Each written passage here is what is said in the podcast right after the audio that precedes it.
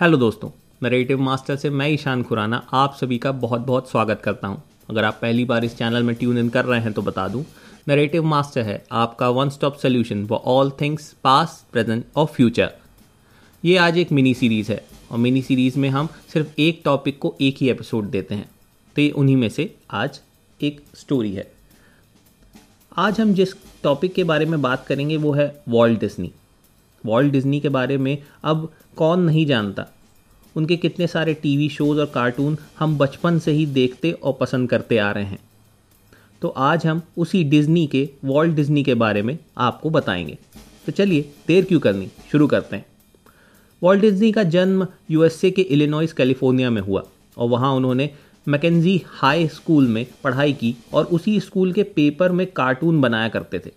और रात में उसी कार्टून को और अच्छा करने के लिए आर्ट इंस्टीट्यूट ऑफ़ शिकागो में भी वो चोरी छोरी चुपके चुपके अपने पेरेंट्स से छुपा कर जाया करते थे।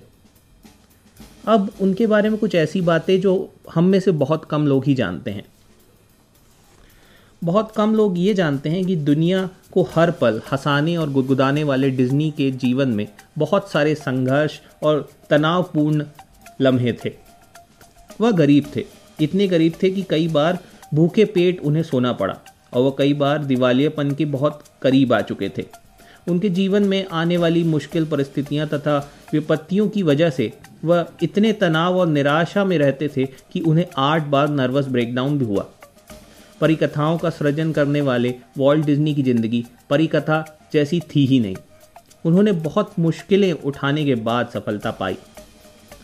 दस साल की उम्र में वह सुबह साढ़े तीन बजे उठकर अखबार के ट्रॉली को देखा करते थे और अखबार के बंडल उतरवा के उन्हें बारिश और ठंड में लोगों के घर घर जाकर बांटा करते थे। उसके बाद डिज्नी दूध घी बेचने में अपनी माँ की मदद भी किया करते थे। डिज्नी को ड्राइंग करने का बहुत शौक था। वो कार्टूनिस्ट बनना चाहते थे। उनके पिता ने इस बात का प्रबल विरोध किया। उनका मानना था कि ड्राइंग बनाकर कोई रोजी रोटी नहीं कमा सकता। और ऐसा सोचना ही एक मूर्खता है। पर पिता के इस विवाद को वो बिल्कुल भी सीरियस नहीं लेते थे। और एक दिन उनसे ऐसी झड़प हुई कि उन्होंने घर ही छोड़ दिया। वो अपने भाई रॉय के साथ कांसेस सिटी चले आए। जब वो कांसेस पहुँचे अपने भाई रॉय के साथ तो उन्हें पैसमन रूबिन आर्ट स्टूडियो में कार्टूनिस्ट की तरह रख लिया गया। वहाँ उनकी पहली बार मुलाकात उब इस्विक से हुई, जहाँ से वह Kansas city film ad company में काम करने लगे, जहाँ पर उन्होंने कटआउट एनिमेशन बनाना शुरू किया। उसी के साथ डिज्नी ने कैमरे के साथ हाथ में बनाए हुए चित्रों से एनिमेशन बनाने की कोशिश शुरू की और अपने मन को एनिमेशन बिज़नेस की तरफ़ लगाया। मगर सब कुछ अच्छा एक बार में नहीं हुआ। जब वो कांसस पहुँचे थे तब वहाँ की एक सिटी स्टार नाम के अखबार में नौकरी की तलाश में पहुँचे। संपादक ने उनकी ड्राइंग पर एक नज़र डाली और आ, अपनी राय देते हुए कहा कार्टूनिस्ट बनने की आप में कोई प्रतिभा नहीं है। यह सुनकर डिज्नी को बहुत बड़ा सदमा लगा।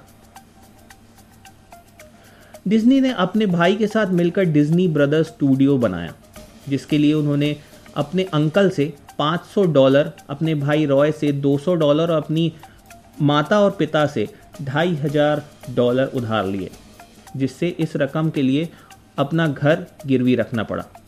डिज्नी गैरेज में काम करने लगे, लेकिन जल्द ही वह गैरेज से बाहर निकाल दिए गए। उसी के साथ डिज्नी ने अपनी सेकेंड इनिंग शुरू की।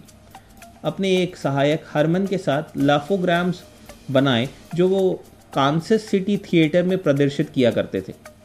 इसी का नाम से उन्होंने कंपनी भी बनाई। इसी की नाम की एक कंपनी भी बनाई, जिसमें से पहला कार्टून निकला Alice in cartoon land but 1923 में उनको फिर से बैंक फ़ाइल करनी पड़ी और ये कंपनी बंद हो गई। कुछ समय तक चर्च के लिए ड्राइंग बनाने के बाद डिज्नी आखिरकार हॉलीवुड पहुँच गए। वहाँ जाकर उन्होंने ओसवाल्ड द रैबिट शीर्षक के एक एनिमेटेड कार्टून की श्रृंखला बनाई। जो उन्होंने उब इरविक्स के साथ शुरू की थी। ये कार्टून लोकप्रिय हो गए, लेकिन एक बार फिर किस्मत ने डिज्नी के साथ क्रूर मज़ाक किया। उनके डिस्ट्रीब्यूटर ने उनके कार्टून की श्रृंखला ही चुरा ली। एक बार फिर डिज्नी सड़क पर आ गए। उनका हाल बुरा था, क्योंकि उनके पास ना तो नौकरी थी, ना ही पूंजी। वह इतने गरीब थे कि उनके पास खाने को भी पैसे नहीं थे। वह दिवालिया हो गए थे। हालत यह थी कि सप्ताह में एक बार नहाने के लिए वह रेलवे स्टेशन जाया करते थे। उनकी गरीबी इतनी भयंकर थी कि इस बात का अंदाज़ा इस घटना से लगाया जा सकता है। उन दिनों दांतों के एक डॉक्टर ने वॉल्ट डिज्नी से कहा कि वह एक एनिमेटेड सीरीज़ बनाए, जिसमें बच्चों को दांत साफ़ करने का महत्वपूर्ण तरीका और उसका महत्व बताया जा सके। एक रात को उस डॉक्टर ने प्रोजेक्ट पर विचार विमर्श करने के लिए डिज्नी को फ़ोन करके अपने ऑफ़िस में बुलवाया। डिज्नी ने कहा, यह संभव नहीं है, मैं नहीं आ सकता। डॉक्टर ने हैरानी से पूछा, क्यों? डिज्नी ने कहा, डिज्नी ने आह भरते हुए जवाब दिया, क्योंकि मेरे पास जूते नहीं हैं। जो एक जोड़ी जूते मेरे पास हैं, वो मोची के यहाँ सुधरने के लिए पड़े हैं। और मेरे पास इतने पैसे नहीं कि मैं उनकी मरम्मत के पैसे देकर उन्हें ले आऊँ। सत्ताईस साल की उम्र में वॉल्ट डिज्नी ने मिक्की माउस नामक अमर पात्र की रचना की, जो बेहद लोकप्रिय हुआ। लेकिन अगर आप ये सोचते हैं कि मिक्की माउस की सफलता के बाद वॉल्ट डिज्नी ने सुख शांति का जीवन जिया होगा तो आप गलत सोचते हैं। जरा उनके जीवन के संघर्षों पर गौर कीजिए। मिकी माउस के आने के बाद भी उन्हें अपनी कंपनी को बचाने के लिए अपनी कार बेचनी पड़ी। उनतीस साल की उम्र में एक डिस्ट्रीब्यूटर उन्हें फिर से ढाई लाख डॉलर का चूना लगाया। नर्वस ब्रेकडाउन का शिकार हुए और उन्होंने आत्महत्या तक करने की कोशिश की। जब फ़िल्मों में रंग आए और लागत के कारण उनके पास पैसे नहीं थे, वो फिर एक बार बर्बादी की कगार पर पहुँच गए। इकतीस साल की उम्र में उन्हें तीसरा नर्वस ब्रेकडाउन हुआ। जब स्नो वाइट नामक एनिमेटेड फ़िल्म को पूरा करने के लिए 50 लाख डॉलर की ज़रूरत थी तो 35 साल की उम्र में वॉल्ट एक बार फिर दिवालियापन के करीब थे। 38 साल की उम्र में वॉल्ट डिज्नी फिर दिवालियापन के करीब पहुँचे, लेकिन रॉय ने वॉल्ट डिज्नी कंपनी का आईपीओ जारी कर कंपनी को बचा लिया। 40 साल की उम्र में कर्मचारियों की हड़ताल पर चले जाने के कारण एक बार फिर उनका नर्वस ब्रेकडाउन हुआ। सेकेंड वर्ल्ड वॉर के दौरान अमेरिकी नौसेना ने स्टूडियो पर कब्जा कर लिया और उनका बिज़नेस बंद हो गया। फिर वर्ल्ड वॉर टू के अंत होने के बाद वॉल्ट डिज्नी के मन में एक एंटरटेनमेंट पार्क बनाने का विचार आया, जहाँ पर पूरा परिवार एक साथ मौज मस्ती कर सके। जब उन्होंने इस विचार को अपनी कंपनी के बोर्ड ऑफ़ डायरेक्टर्स के सामने रखा तो डायरेक्टर्स ने इस काम में निवेश करने के प्रस्ताव को ठुकरा दिया। डायरेक्टर्स का मानना था कि इस तरीके का पार्क बनाने में बहुत घाटा होगा और कंपनी दिवालिया हो जाएगी। उनके भाई रॉक ने तो यहाँ तक कह दिया वॉल्ट अब तुम्हारा दिमाग पूरी तरह सरक चुका है। डायरेक्टर्स और भाई के विरोध के बाद डिज्नी ने हार नहीं मानी। इंटरटेनमेंट पार्क उनका सपना था और वह अपने सपने को अकेला ही पूरा करने में जुट गए। कैलिफ़ोर्निया में डिज्नीलैंड बनाने के लिए उन्होंने अपना पाम स्प्रिंग्स वाला घर गिरवी रख दिया। कार बेच दी, जीवन बीमा पॉलिसियाँ भी बेच दी। यहाँ तक कि उन्होंने अपने शत्रु टेलीविज़न नेटवर्क एबीसी टेलीविज़न को अपनी फ़िल्मों के प्रसारण के अधिकार भी बेच दिए और डेढ़ करोड़ डॉलर में Walt Disney presents TV show का अनुबंध कर लिया। बहरहाल, पैसों के इंतज़ाम के बाद भी मंजिल अभी दूर थी। सभी विशेषज्ञ और मीडिया वाले यह कह रहे थे कि डिज्नीलैंड कभी सफल नहीं हो सकता। विशेषज्ञों ने डिज्नी को समझाया यह कोरी कल्पना है और इसकी असफलता तय है।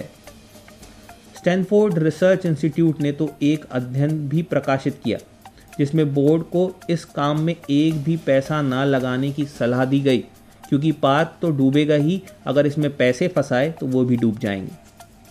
इतने विरोध और असफलता की आशंका के बाद भी डिज्नी ने हार मानने से इनकार कर दिया।